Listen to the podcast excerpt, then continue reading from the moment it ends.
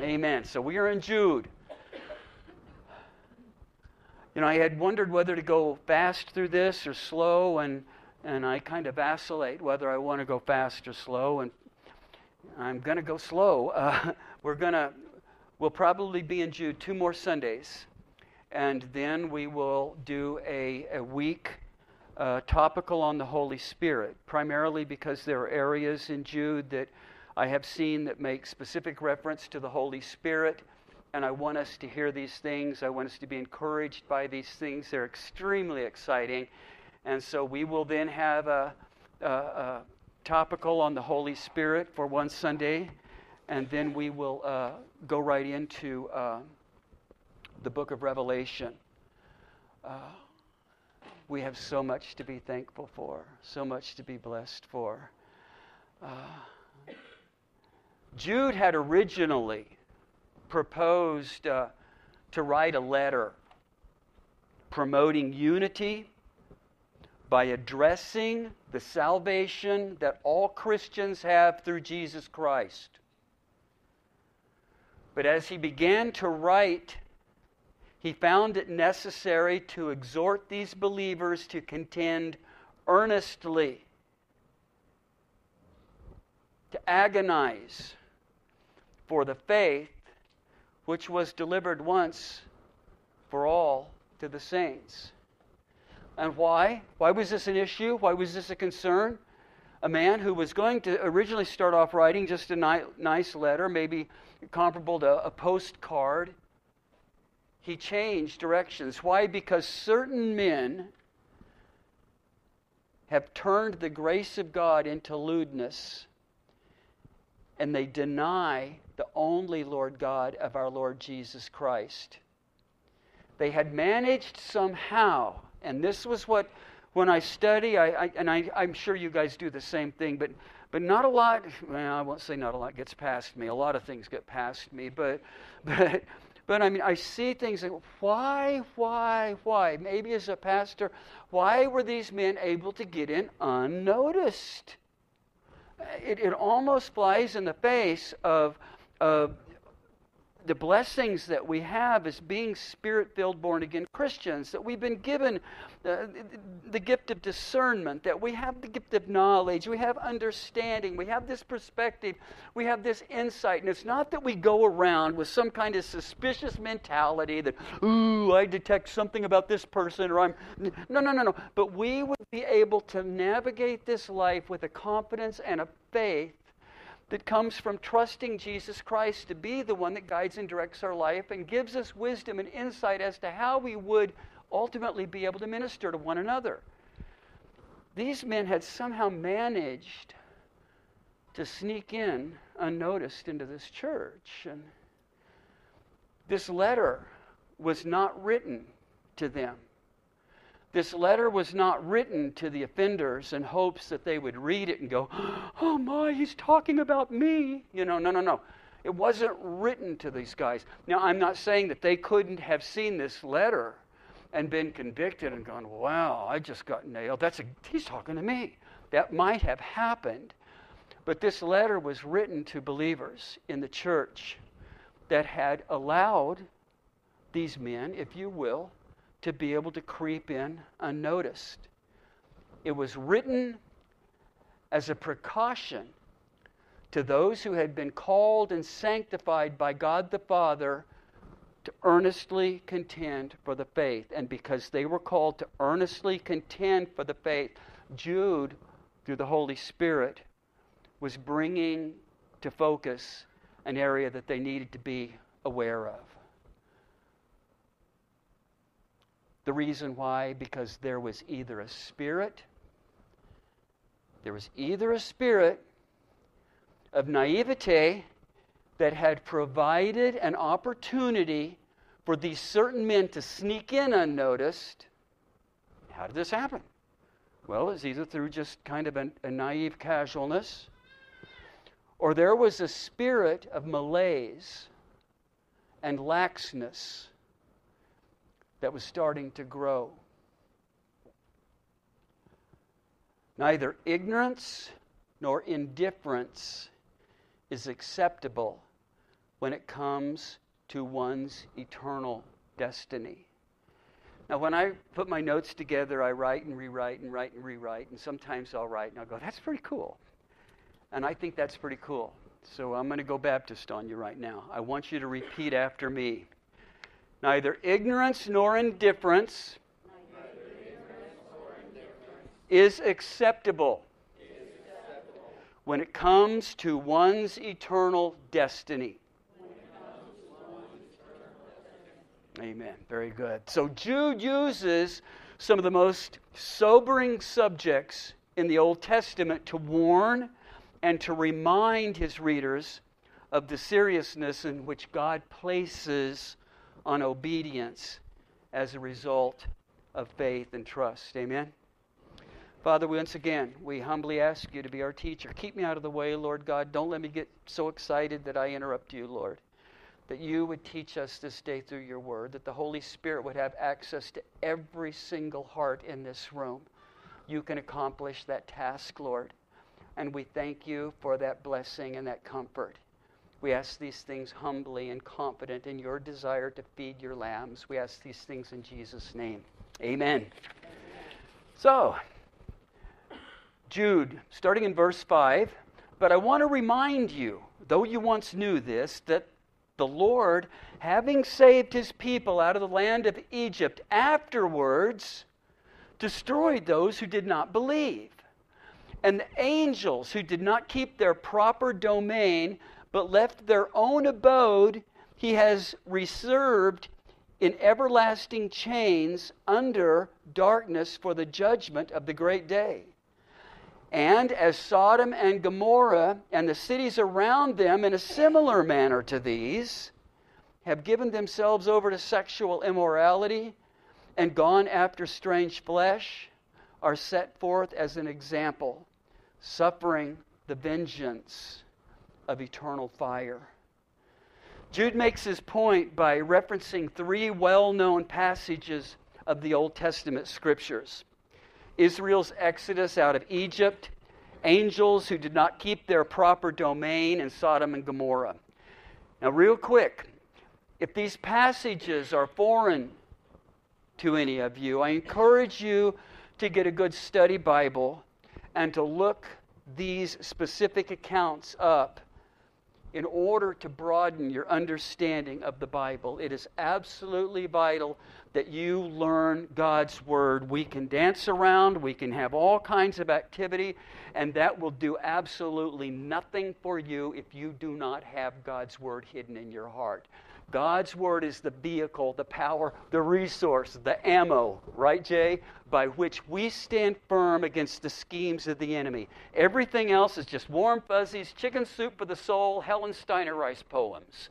What we want is the Word of God that we are able to utilize as a sword of the Spirit to contend against the fiery darts that the enemy brings to us. It's absolutely vital that we understand the necessity. That's what we do here. We study the Word of God.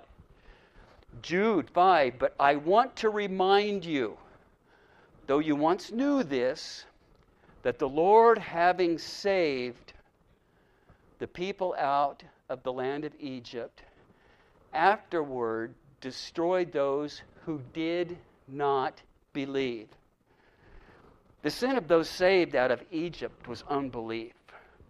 It's amazing the things that we do, and we don't realize the result. I'm one of these people that likes to trace things back. I look at, at, at problems, and I'm always wanting to, to, to recognize you've got the problem, but we have the symptoms of the problem. And oftentimes we fixate on a symptom instead of taking it a step further and recognizing what the problem here and the symptoms of their lack of unbelief was the groaning and the murmuring and the complaining and their lack of confidence in the Lord while they were leaving Egypt to go into the promised land. Their symptom, their symptom was unbelief. I think about the jailer in the Philippi jail when he asked Paul and Silas, Sirs, what must I do to be saved? So they said. And I love it because it's almost like, yeah, so they said, hey, dude, this is kind of a no brainer. Believe on the Lord Jesus Christ, and you will be saved, you and your household. Believe on the Lord Jesus Christ, and you will be saved. Put feet to your faith, be confident about the truths that you have, and God will be able to then work through a life that's totally committed and, and, and resolved to His will. Then we look at Hebrews 3 12 through 14. Beware, brethren, lest there be any of you, lest there be in any of you an evil heart of what? Unbelief in departing from the living God. But exhort, encourage one another daily while it's still called today, lest any of you be hardened through de- the deceitfulness of sin. Lest any of you be hardened, deceived by the lies of the enemy by not having the faith and confidence to step out, to follow God's word, to trust God's word, to utilize God's word as the, as the, the, the equilibrium necessary to navigate this life without wavering too much, as the, as the sustenance to be able to run this race with endurance. Jude said, I want to remind you, though you once knew this, that the Lord, having saved the people out of the land of Egypt, after he saved them, after he brought them out of Egypt, after everything had taken place, after the ten plagues, after they had finally been relieved, released, he, he afterward destroyed those who did not believe. Sounds like there was a, a, a long term race here. My daughter said to me the other day, we were talking about something, and, and, and typically I have tendency to murmur and pout myself and feel sorry for myself. And, and she just looked at me. She goes, Dad, come on, come on, come on. Christianity is a marathon. And so many people want it to be a, a, a, a 100 yard dash, a sprint. No, it's an endurance race. It's a what I would define more so as what you would call a steeplechase. you're running a long distance, you're running through water, you're jumping over logs, you're going up and down hills. That's what Christianity is. It's not a cakewalk. But the good news is that we can do all things through Christ who strengthens us, because greater is He that's in you than He that's in the world. Consequently, the challenges and the difficulties, if you have God's Word hidden in your heart, are going to be met and faced with the truths that come straight from the Bible, which is straight from God's heart and God's Word. Yeah, it's a long term race. And Jude was saying that these people, even though God got them out of Egypt, those who did not believe afterward were destroyed. The people of Israel had been slaves in Egypt for over 400 years. Exodus 3 uh, 7 through 8 says, And the Lord said, I have surely seen the oppression of my people who are in Egypt, and have heard their cry because of their taskmasters, for I know their sorrows. So I have come down to deliver them out of the hand of the Egyptians, and to bring them up from the land to a good and large land, to a land flowing with milk and honey. God heard their cry, He rescued and He delivered them out of slavery through Moses. But when it was time for the Israelites to move on these promises, if you will, when it was time for them to, to enter the promised land, when it was time for them to respond by faith, they waffled. They panicked. They'd experienced God's miracle deliverance through the Red Sea. How are you going to forget that one? They'd heard the voice of God. They'd heard the voice of God at Mount Sinai. They had received his daily care, sustenance, provision in the manna, in the water from the rock. All he had blessed them. He had blessed them. Yet they lapsed into unbelief. Something brought them into unbelief when it was time for them to step out in faith and to enter the land that God had promised to give them. And that angered God. And that should be sobering to us. Because I know that you guys know that I have a few pet scriptures and I use them all the time.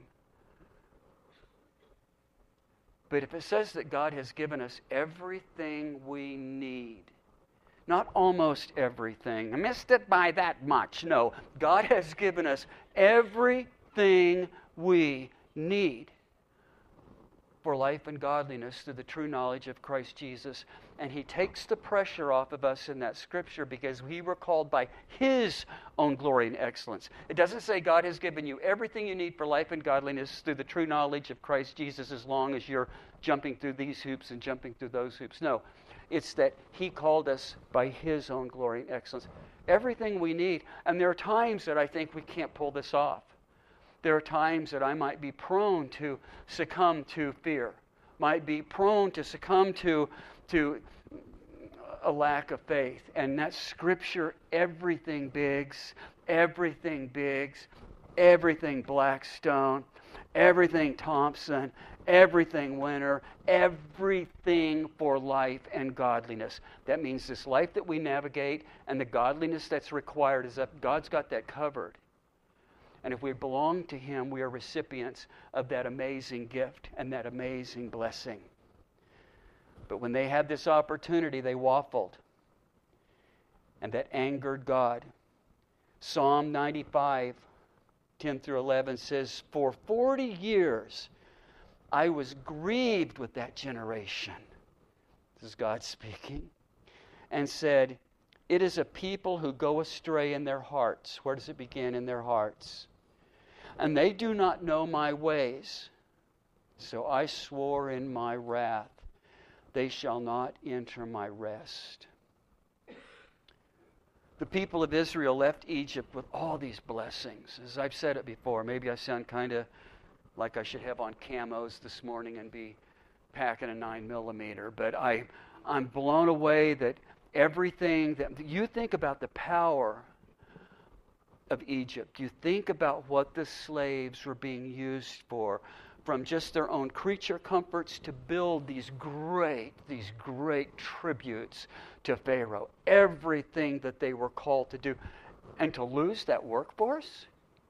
I don't think I'd let go of something like that very easy. I get upset when somebody decides they don't want to clean the bathrooms anymore. Can you imagine what, what, what it would have been like?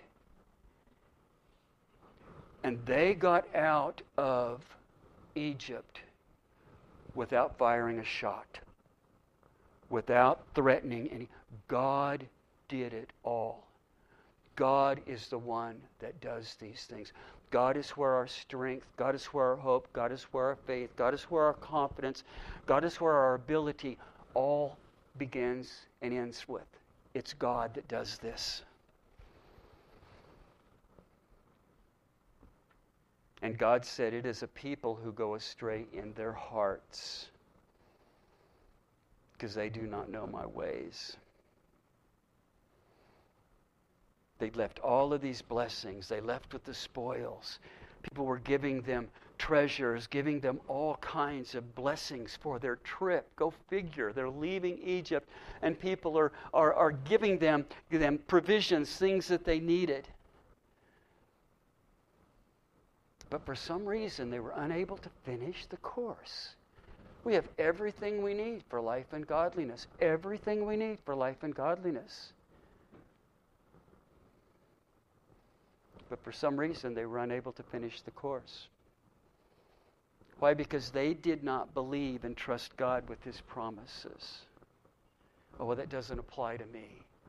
God maybe is going to do that for you, but is He going to do that for me? I don't think He'll do that for me. No, and those are lies and discouraging words from the pit of hell. 2 Timothy 1 7 tells us, For God has not given us a spirit of fear, but of power and of love and of a sound mind. I saw some of you look up here on the board. I, I added this scripture this morning. That's a good thing about doing two sermons. I think I need to have that scripture there. God did not give us a spirit of fear, but of power and love and a spirit of a sound mind. So, as he used this focus to try to, this, this subject, to try to bring them into focus about the necessity of not believing God, then he goes into another area that they knew about. They knew all about this. And the angels who did not keep their proper domain, but left their own abode, he has reserved in everlasting chains under darkness for the judgment of the great day. Now, Jude compared the pride and the rebellion of the angels who did not keep their proper position. Jude compared that type of conduct, that type of activity, those kinds of actions to the pride and the rebellion that had called that had caused, excuse me, these false teachers to turn the grace of God into lewdness. And the more I, I spend here in Jude, I can't think of a, of a more powerful word than lewdness. Just lewd, gross, vile, perverse, blasphemous, lewdness. They used the grace of God to, if I may throw this word in there, to justify lewd behavior. So Jude compared the pride and rebellion of the angels who did not keep their proper position to the pride and the rebellion that had caused the false teachers to turn from to turn the grace of God into lewdness. And here's another little epiphany as I'm writing these things out. Drum roll, please. You can't have pride and rebellion without selfishness. Pride always puts me first. Me first always creates selfishness. It's all about me. All about me. And selfishness is always, and I've used the word always because I believe these are truths that, that, that, that one would have difficulty. I think I could debate these pretty well. I think I'd win this argument. Pride always puts me first. Me first always creates selfishness. And selfishness is always more interested with self than God. And there are only two places in the Bible where it speaks of, of angels sinning. And they both have to do with this. The first place is in Isaiah 14, 12 through 15. If you don't know about this, you should know about this. So write it down or get the, the, the CD and, and study these things. I want you to study to show yourself approved. I want you guys to be the best fed sheep in this community. I'm not competing against anybody or with anybody, but I believe that's what God has called us to do at this church. I want you to know these things. Isaiah 14, 12 through 15. How are you fallen from heaven, O Lucifer, son of the morning? How are you cut down to the ground, you who weakened the nations? For you have said in your heart, I will ascend into the heavens. I will exalt my throne above the stars of God. I will also sit on the mount of the congregation on the farthest side of the earth, and I will ascend above the heights of the clouds, and I will be like the Most High. That you shall be brought down to Sheol, to the lowest depths of the pit.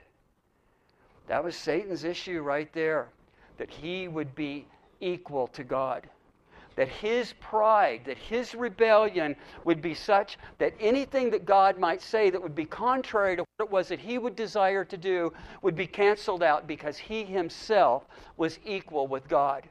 And ultimately, when we let our pride and we let our rebellion bring into our lives a sense of selfishness, entitlement, where we place ourselves above, not to mention God, but just every individual around us, we find ourselves falling into that same kind of deception that ultimately Satan fell for. But these angels who did not keep their proper domain, but left their own abode, are best understood in Genesis 6. Brings us to where we're talking about, I believe, contextually. Genesis 6 1 and 2. Now it came to pass when men began to multiply on the face of the earth and daughters were born to them, that the sons of God saw the daughters of men, that they were beautiful, and they took wives for themselves of all whom they chose.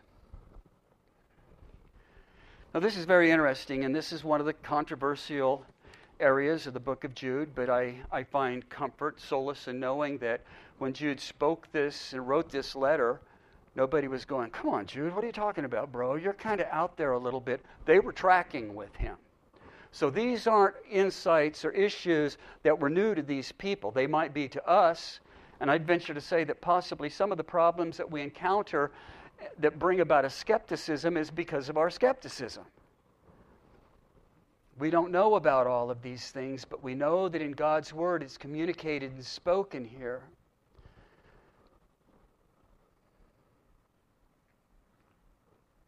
This unnatural union, if you will, when we think about the big picture, this unnatural union produced unnatural offspring.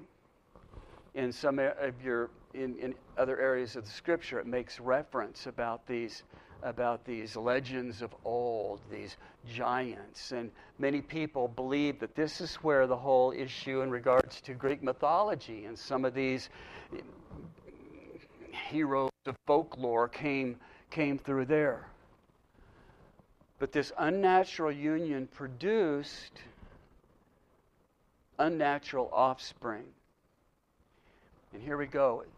And this unnatural offspring, Christian, corrupted the gene pool of mankind. That's heavy. And so God's remedy, God's, God's remedy to this was to find a man genetically pure in his generations. Genesis 6 9. This is the genealogy of Noah. Noah was a just man, perfect. Do a word search on perfect in this, in this context. Perfect in his generation. Noah walked with God.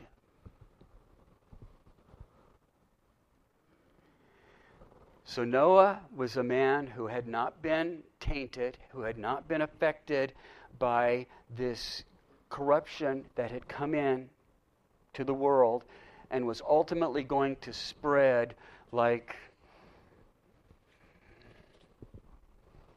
a virus. So, what does God do? God brings about an ethnic cleansing. We're not talking the coronavirus here. We're talking an ethnic cleansing that's going to take place. A global flood wiping out all mankind except for eight people Noah and his family. But we do see in the Bible where angels have taken on human appearances. We know that, at least temporarily. And we don't know how this occurred. We, we, we, don't know, but, but I'm sure it hasn't already happened. But, but someday, somebody will, will write a book, if they haven't already, explaining all of this to us. Just, oh, this is exactly what happened. And they'll be very dogmatic, and they will be, and if you are that way, I invite you not to tell anybody, because we'll make fun of you here. I'm joking, I'm joking. Nobody knows these things. And, and, and people who think that they've got all of these answers. I don't mind listening to somebody who is extremely studied and uses numerous scriptures to support their fact, but don't give me some Google, uh, you know, hey Siri, tell me about the angels. That I, I don't want that kind of information.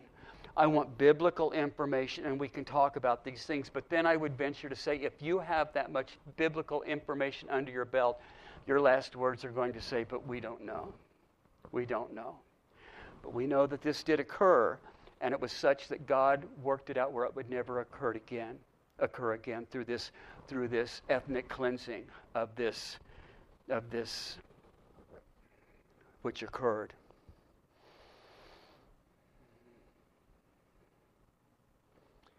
This act of pride and rebellion, it prompted God to imprison those angels in everlasting chains under darkness for the great day of judgment, which tells us that there are still demonic entities, elements, issues that are taking place. But specifically, these that rebelled and came down and had sexual relations with, with the daughters of men, uh, God had a special, special punishment for them, locked them up forever until they have their grand finale of, of finding everlasting chains under darkness for judgment in the great day of terror. And here's the mind blower these angels these angels at one time they stood in the presence of God. Think about that. They stood in the we have we have been blessed. We've lifted our hands. I don't we haven't done it here. I think it's a new era. I would love to do it. Sidebar, I'll tell you later. Uh, but, we, but but we would have afterglows People weren't afraid to lift their hands to the Lord. People weren't afraid to get out of their seats and pray for one another. People weren't afraid to, to cry during worship. Not that I'm saying you have to be emotional or anything like that, but God's Spirit was so powerful, lives were so seemed to be so untainted by the spirit of this world that you could have great revival times, great times of prayer great times of worship to the Lord. And we have stood, we have experienced, we have been touched, we have been born again by the Spirit of God, just as these angels at one time stood in the presence of God. Yet something enticed and lured them away, whether it was their pride, whether it was their rebellion, whether there was, it was their lack of fear with God, whether it was a, familiar, a familiarity with the old man upstairs that forgets that he's a holy, righteous God, so much so that he cannot look on your sin or my sin. He cannot condone anything contrary to that which is holy, that which is righteous. And because he loves us so much, he gave his only begotten Son, that whosoever would believe, trust in, cling to, rely on him, would not have to perish, but have everlasting life. But God could not wink at your sin. He could not say, Hey, Pally, I understand it's tough. You know, back in my day, nobody had computers. so they didn't have to worry about garbage coming up on the computer. I, I, you're living in a tough age, pal. No, no, no, no. God didn't say that. If God says that, then He's not God. He will not make any exceptions for sin. And believe me, I'm not preaching, I'm preaching to myself too. God will not justify my bad attitude towards people. God will not ba- justify my negativity. Judge, God will not judge, justify my propensity, even though I'm pretty good. I don't do it. Nothing like I used to but my propensity to gossip, no matter how righteous it sounds, God will not, will not tolerate that. So instead, God has given us His Son as a propitiation, as a vehicle, as a link, never to diminish the glory of Jesus Christ, the perfection of the Lamb of God who was slain without spot or blemish. But God will take Jesus Christ, our Lord and Savior, and allow Him to be that link, that propitiation, that vehicle by which we now, by grace and faith, can boldly approach this holy, righteous God because His throne now is a throne of grace, and that grace is never to be used for lewdness. That grace is never to be used for licentiousness. That grace is never to be used as an excuse to justify being anything less than God would have us to be as born again Christians who say that it's no longer us living, but Christ living in us. That grace is a blessing. I can lighten things up a little bit. That grace is what I use when somebody pulls out in front of me that doesn't know how to drive. that grace is what I use when somebody hits the back of my ankles in Walmart. That grace is what I use when I want to throw my dog over the fence because he's a dog. grace is what we utilize, exercise, deploy when, when our humanness pops up. Oh, wretched man that I am. Oy vey. But we have a tremendously beautiful arrangement here from God to be able to bless Him through our lives. And these angels stood in the presence of God. And they saw Him and they worshiped Him. And now, because of giving in to these carnal desires, God's going to have to judge them because they turned the grace of God into lewdness. and if that ain't enough, Jude goes, and you, you cats know about Sodom and Gomorrah. I wonder if there are any people, don't bring up Sodom and Gomorrah. You guys know about Sodom and Gomorrah, right? And to Sodom and Gomorrah and the cities around them in similar manner to these, having given themselves over to sexual immorality and gone after strange flesh, are set forth as an example. Underline that as an example suffering the vengeance of eternal fire. Vengeance is whose, saith the Lord? Mine, saith the Lord. Those who lived in Sodom and Gomorrah, once again, another example, they were blessed.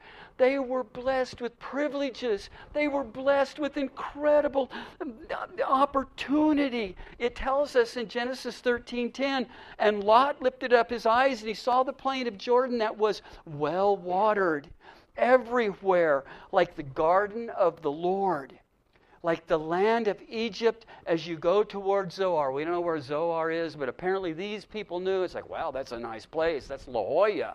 That's Carmel. That's a beautiful area in the world, a beautiful place. That's what, that's what Sodom was like. And it says that the city, Sodom, and these cities around them stood as an example as God's judgment. And their most notable sin in this city was homosexuality sexuality beyond sexuality, beyond sexuality, beyond gratification, beyond gratification, beyond fulfillment, beyond fulfillment into perversity. The sexual depravity, however, wasn't their only sin. You don't just start out like that. How do you get there? How does that happen? Ezekiel 1649. Look, this was the iniquity of your sister Sodom. She and her daughter had pride, fullness of food, and abundance of idleness, too much time on their hands. Neither did she strengthen the hand of the poor or help the needy, and they were haughty, prideful, arrogant, and committed abominations before me. Therefore, I took them away as I saw fit. Certainly, it was the sin of, of that, that ultimately, you know, the straw that broke the camel's back was the extent in which their perversity had gone. But where did it start? Where did it start? I heard one person in illustration say, you know, you've got some guy who just, and please, ladies, don't think ill of me. I just, but you've got some guy who's in jail because he just beat the tar out of his wife. And rather than say that he's in jail because he beat the tar out of his wife, they say that he's in jail because there were, there were disagreements in regards to the marriage arrangement. well, you could say that, and, and I've heard people try to say, well, this isn't about the perversity that was in Sodom and Gomorrah. This is because they were prideful. No, no, don't give me that. Yeah, because they were prideful because they were arrogant, because they were caught up in their own ways, it led them to a place where ultimately their sin was manifested in their perversity, just as the person who's in jail because of issues with marriage problems were manifested in how he abused his wife. No, the problem ultimately that broke the straw, sent the straw that broke the camel's back, was this perversity. And Sodom and Gomorrah, once again, were prosperous and blessed areas. And what happened? What did they do that's in alignment with where we are in the scripture? They forgot where their blessings came from. Despite their great blessings from God, despite their material prosperity, they got prideful. They thought they were entitled. They took these things for granted. And they sinned and they were judged. Genesis 19:24. Then the Lord rained brimstone and fire on Sodom and Gomorrah from the Lord out of heaven, out of the heavens. So he overthrew these cities, all the plain, all the inhabitants of the cities, and what grew on the ground. He destroyed everything. Genesis 19 tells us that Sodom and, and Gomorrah was destroyed with fire from heaven. But that wasn't the end of the judgment. Yeah, took care of the problem, just like that. But that wasn't the end of the judgment. Here's the drum roll. These, having given themselves over to sexual immorality and gone after strange flesh, because for some reason they felt they could test God, they felt that their pride, they felt that their perspectives of things could override the truths of God. They're set as an example, and they're suffering vengeance, not just of one amazing blast, but of eternal fire. Eternal fire. So, once again, certain men causing trouble will be judged no matter how much they had been blessed in the past. Just as Sodom and Gomorrah were once wonderfully blessed, but eventually suffered the vengeance of eternal fire. Guys, we've got to stay the course. And this is what I say, and this is what I say, and this is what I say, because I've, I've got friends that are on the different side, and I don't mind. If, if you want to, if you want to, your ism is your ism, and my ism is my ism. But we are not going to know the truths, the depths, the understandings of our ism, because for every scripture you can find, that justifies your ism, you can find another one that somebody can argue back. And as Skip Heitzig, the pastor we were just talking about, has this beautiful illustration, we have two, para- two parallel truths. We have predestination and we have free will. And it's a swing. And those two issues are going somewhere up into the heavenlies in which we cannot see. The only thing those two issues, if you will, have in common is the seat in which we sit. And that is Jesus Christ, our Lord, our Savior, the author and the finisher of our faith. And we'll know that truth when we get to heaven. And your Arminians and your Calvinists will go, oh, Duh. Why didn't we know this? Why didn't we figure this? We're not going to figure it out this side because if you could, if I could, if we could, that ism would become the same kind of, of focus of worship that we would put our, trace, our, our faith, trust, and confidence in rather than in the finished work of the cross. Something that we need to keep in mind. We have been given a great blessing we live in, in the best, best country in the world. We're going to have a Super Bowl game next week.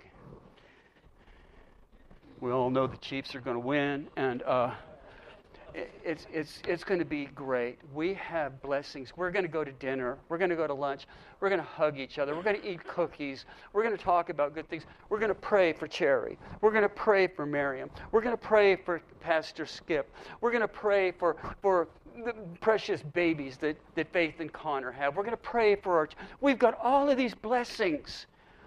And we cannot forget who is the giver of good gifts. We cannot think that all of a sudden, I'm going to use a bad term here, don't run with it, but we turn into some Gen Zer mentality that we're entitled, that we deserve these things. Because, no, no, no. We have been given everything we need for life and godliness through the true knowledge of Christ Jesus, who called us by his own glory and excellence. And part of that true knowledge tells us that we are saved by grace through faith in Jesus Christ. Amen? This is good, good news, and we will celebrate it. Let's all stand up.